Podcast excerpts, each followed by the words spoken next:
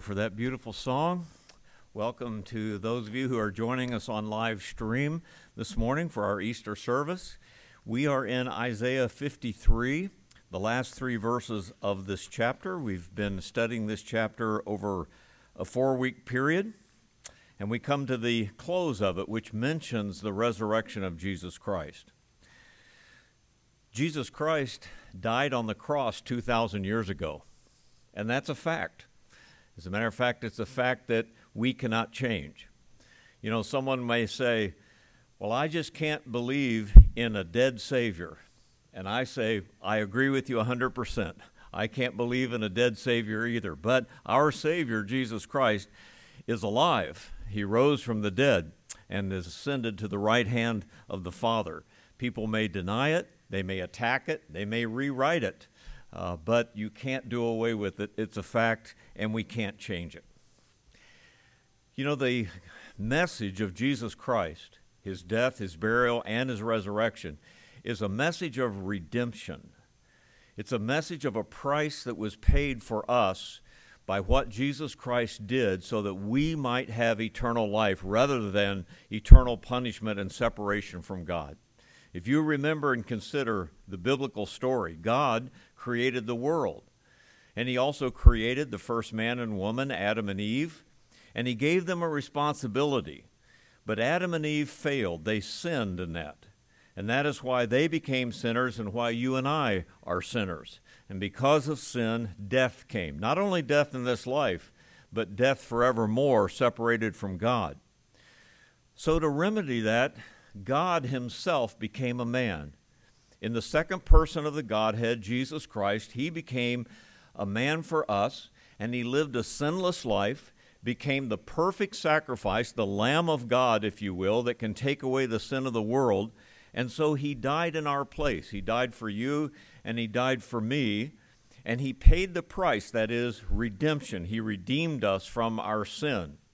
He rose from the dead which shows that God was satisfied with that price that was paid. He was satisfied with the Lamb of God. And so he rose from the dead, ascended back to the Father, and now salvation is provided for whoever will receive it. It's a gift. You receive it, it costs you nothing, there's nothing you can do for it. That is the message of redemption. And that really is what Isaiah 53 has been about as we've been uh, studying this chapter. Now, there are 12 verses in this chapter, and there are four stanzas, three verses each. And so we've looked at one stanza each Sunday, and we come to the last three, and that is in verses 10, 11, and 12. One thing I want you to notice in these verses is that in every verse, 10, 11, and 12, three people are pointed out or mentioned God the Father, Jesus Christ the Son, and then us, you or me. Let me read them again for those of you who didn't hear it a little bit ago. Verse 10 It pleased the Lord to bruise him, he was put to grief.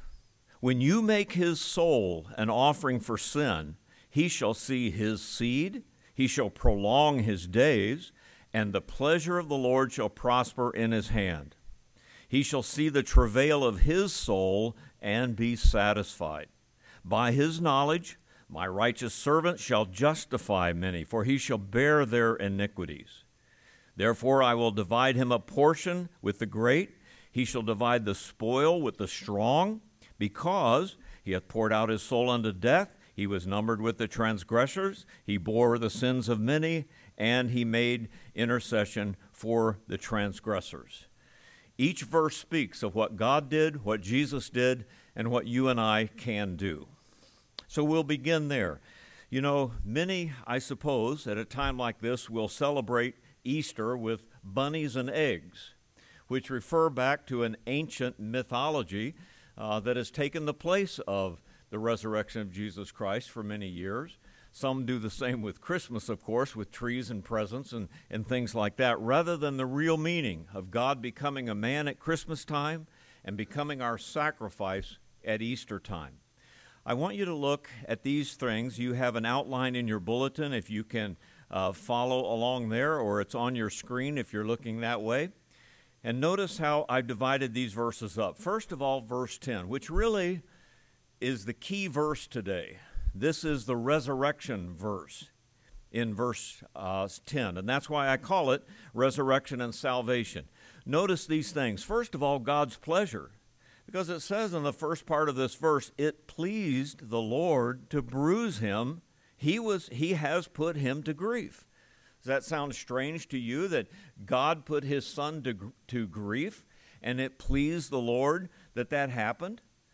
2 Corinthians 5:21 says he hath made him to be sin for us who knew no sin that we might be made the righteousness of God in him. Why did it please the Lord? Why was the Lord pleased with this? Well, because he became an offering for our sin. Do you remember the Old Testament offerings? There's a sin offering, there's a burnt offering. And when that lamb was offered, the smoke of that fire went up to God and, and became a, a well pleasing smelling aroma before God. And why? Because, because of that sacrifice, sins were covered.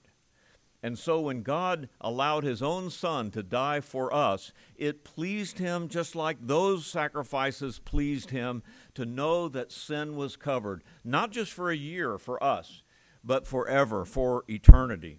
So, first of all, right off, we see in verse 10, it pleased the Lord to bruise him. But notice the next two points kind of go together, and I'll skip back and forth. When you, and here's where we come into the picture, when you make his soul an offering for sin, hold on to that thought for a minute. When you, at that point, when you received Jesus Christ as your Savior, you made his soul, his life, an offering for your sin. God, he, shall see his seed, that is, the seed of Jesus Christ, and prolong his days. That is the resurrection message he will see his seed and prolong his days. That is, God sees the life of Jesus Christ on the cross, described here also as his seed, his spirit, his everlasting life. He sees that on the cross, and he sees that if you make that soul an offering for your sin, he sees the life of Jesus Christ in you for eternity. What a wonderful thought that is.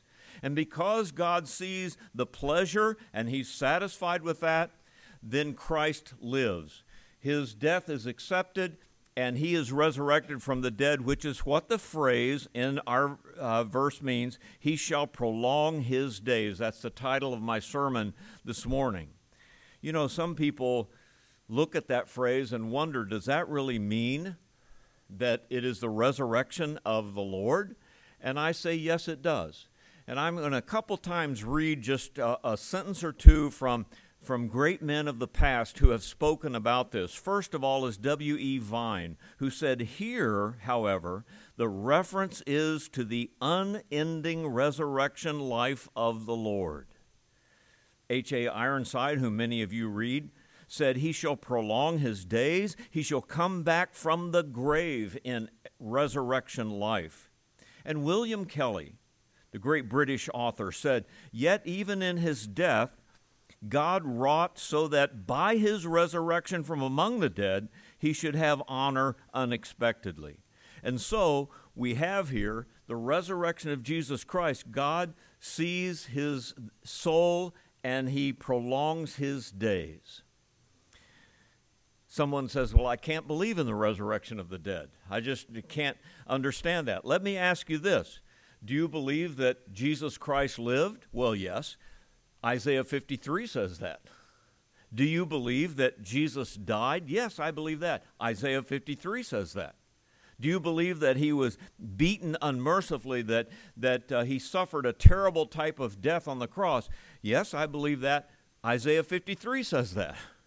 Do you believe that, that Jesus died between two thieves, among thieves? Yes. Well, Isaiah 53 says that.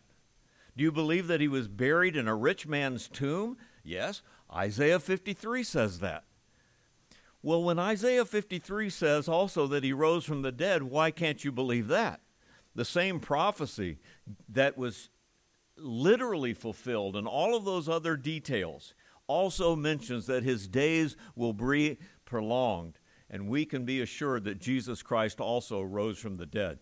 But don't skip over that phrase. When you make his soul an offering for your sin, then God sees his seed.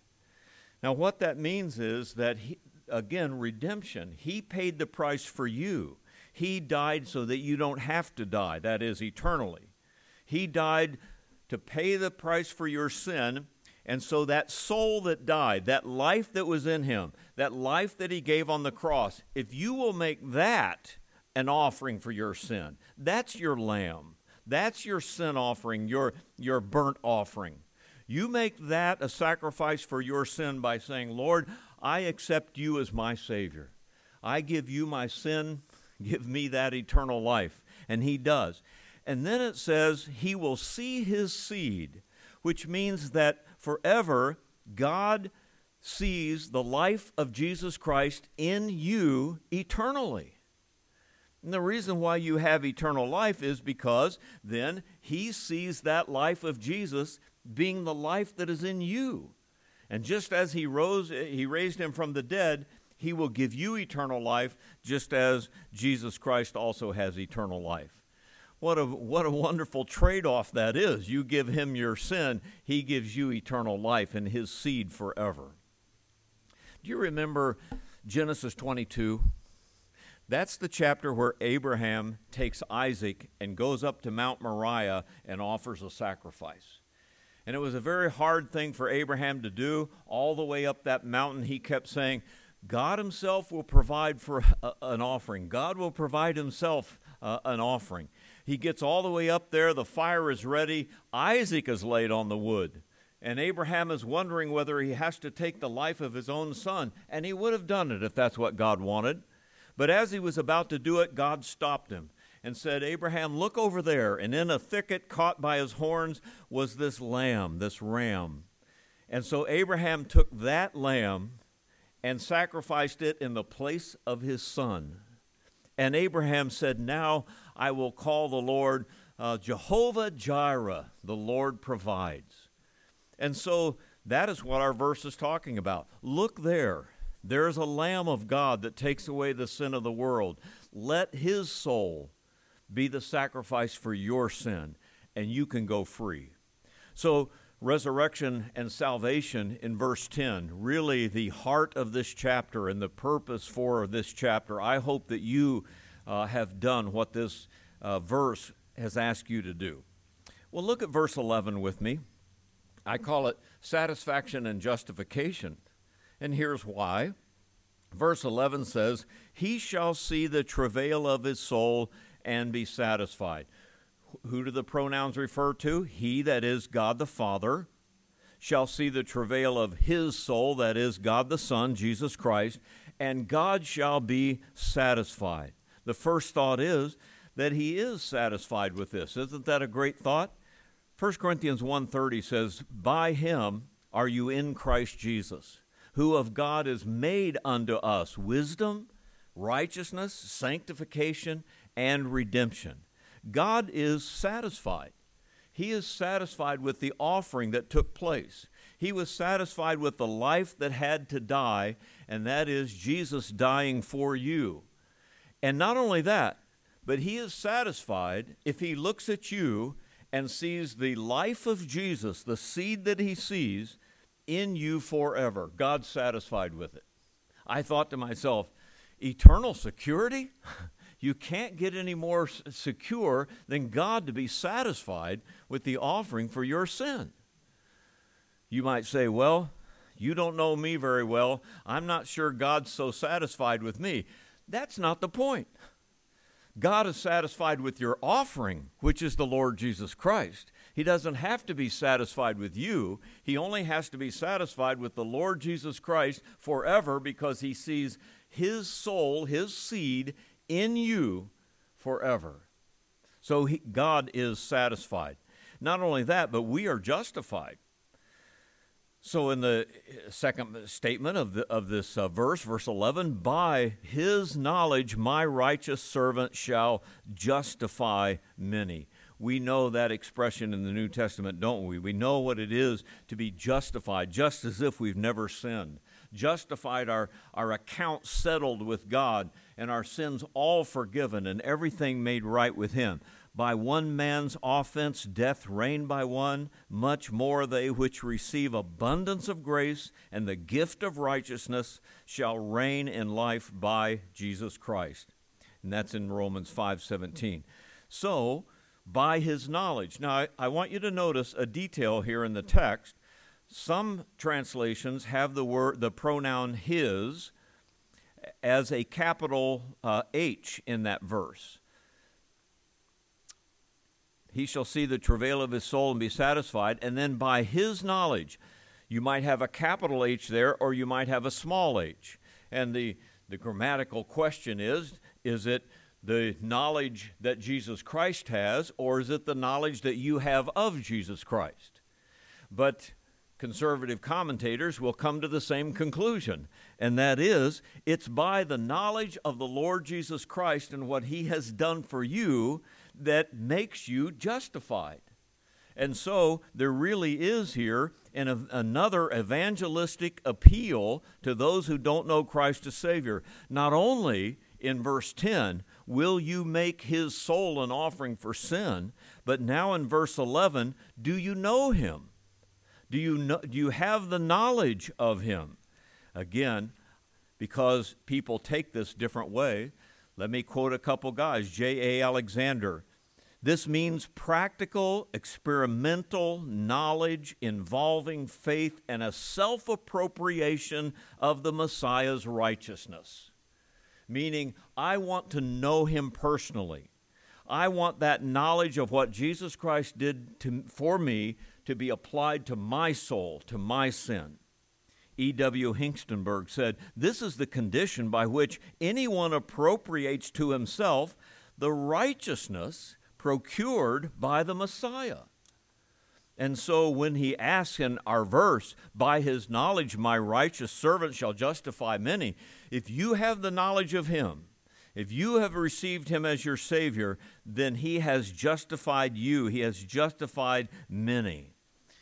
And so the question is do you know him? Not only is, is he the offering for your soul, do you know him as your personal Savior?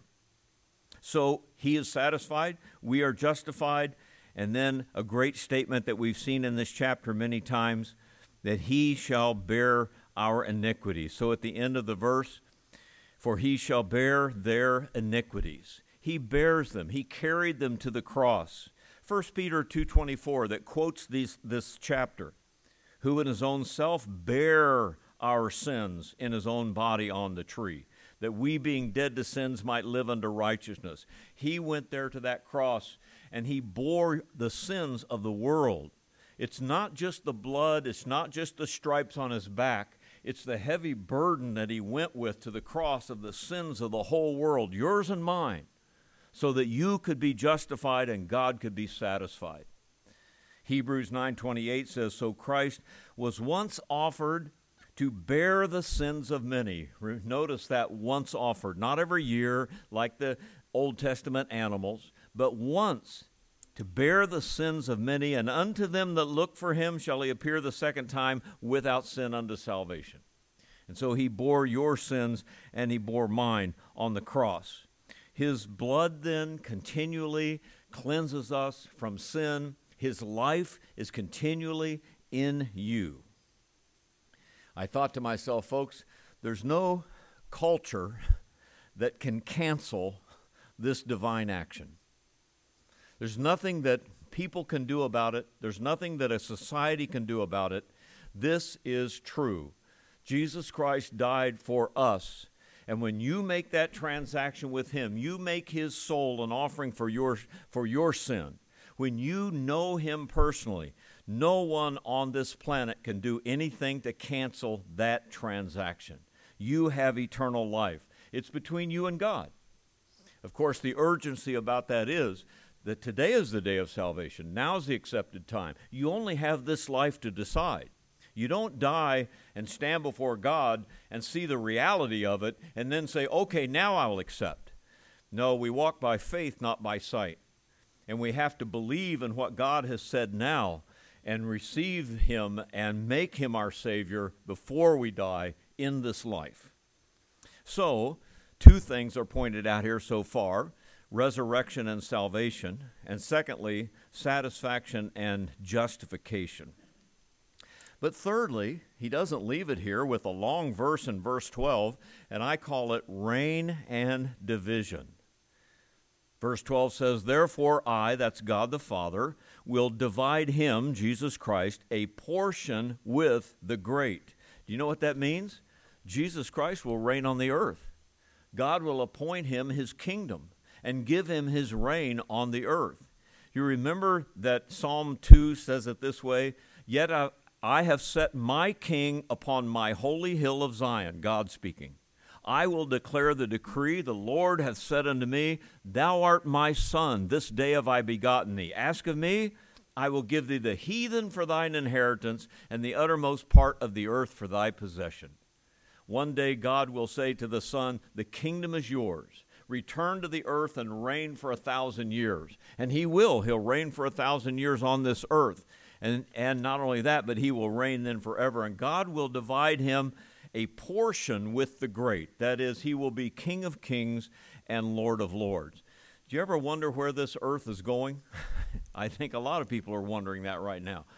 Where is this world going right now? This is where it's going. And just as sure as Isaiah prophesied 700 years before Christ that he would die in such a way that he died, that he would resurrect in the way that he resurrected, he also says he will reign in the way that this great book talks about.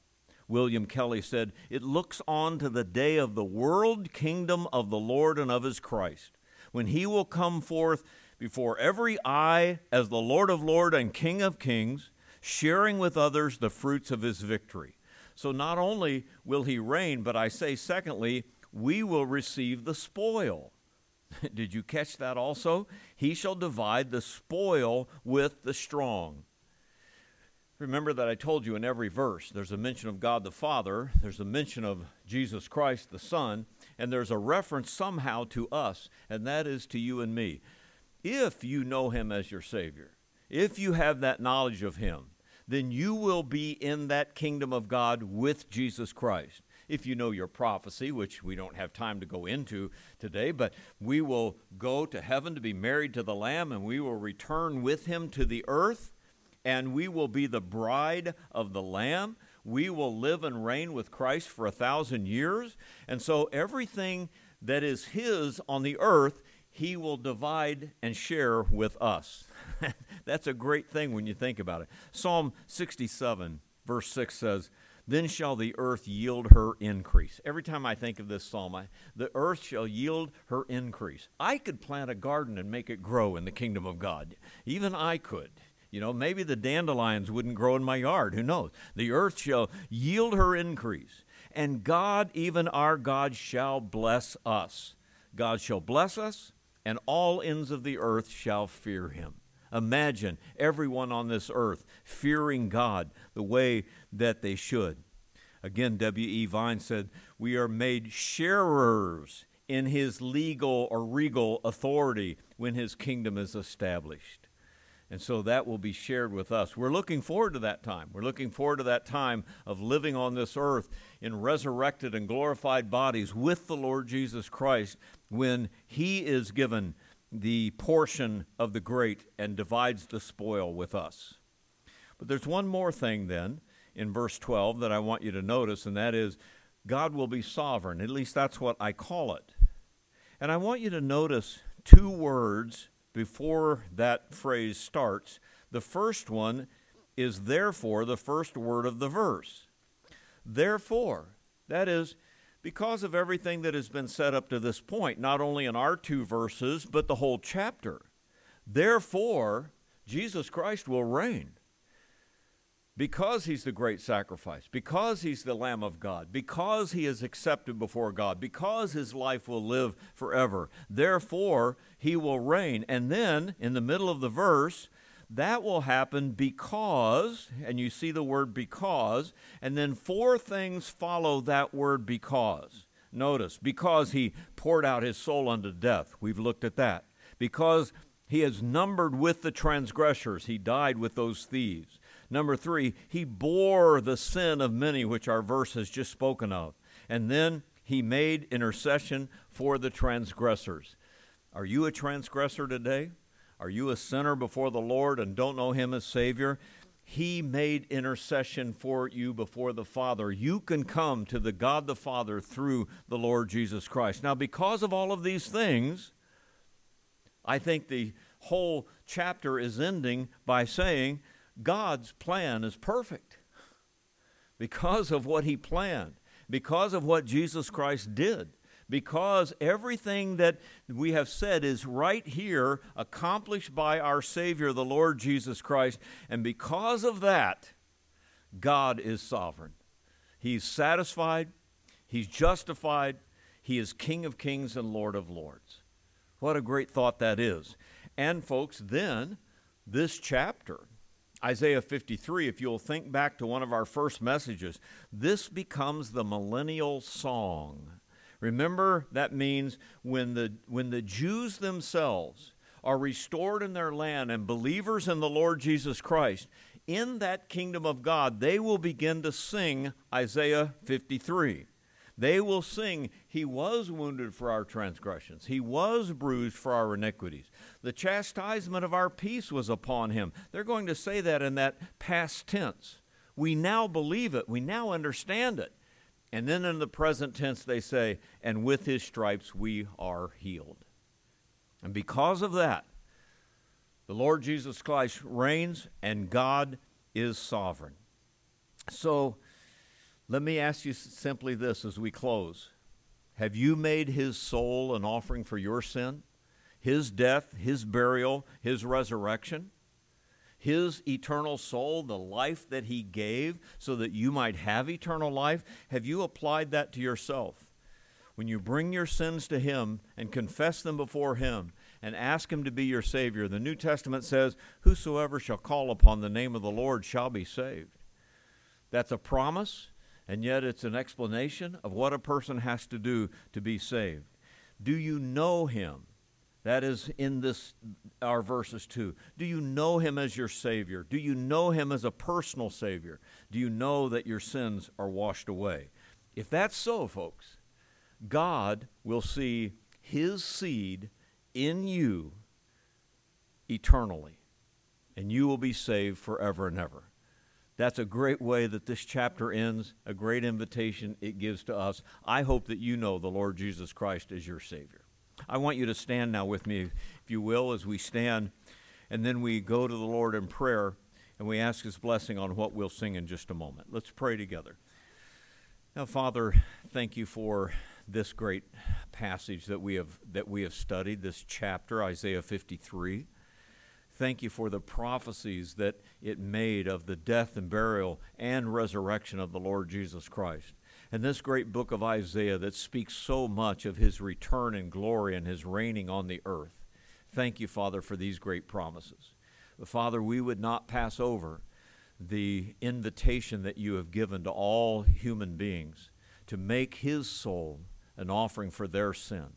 I pray, Father, that someone hearing this voice or a message like this today on resurrection would realize what he or she has to do to have eternal life.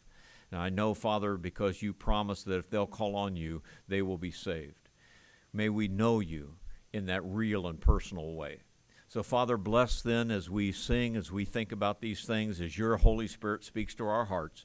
I pray that you would apply them to us in the way that we need. And we'll thank you in Jesus' name. Amen.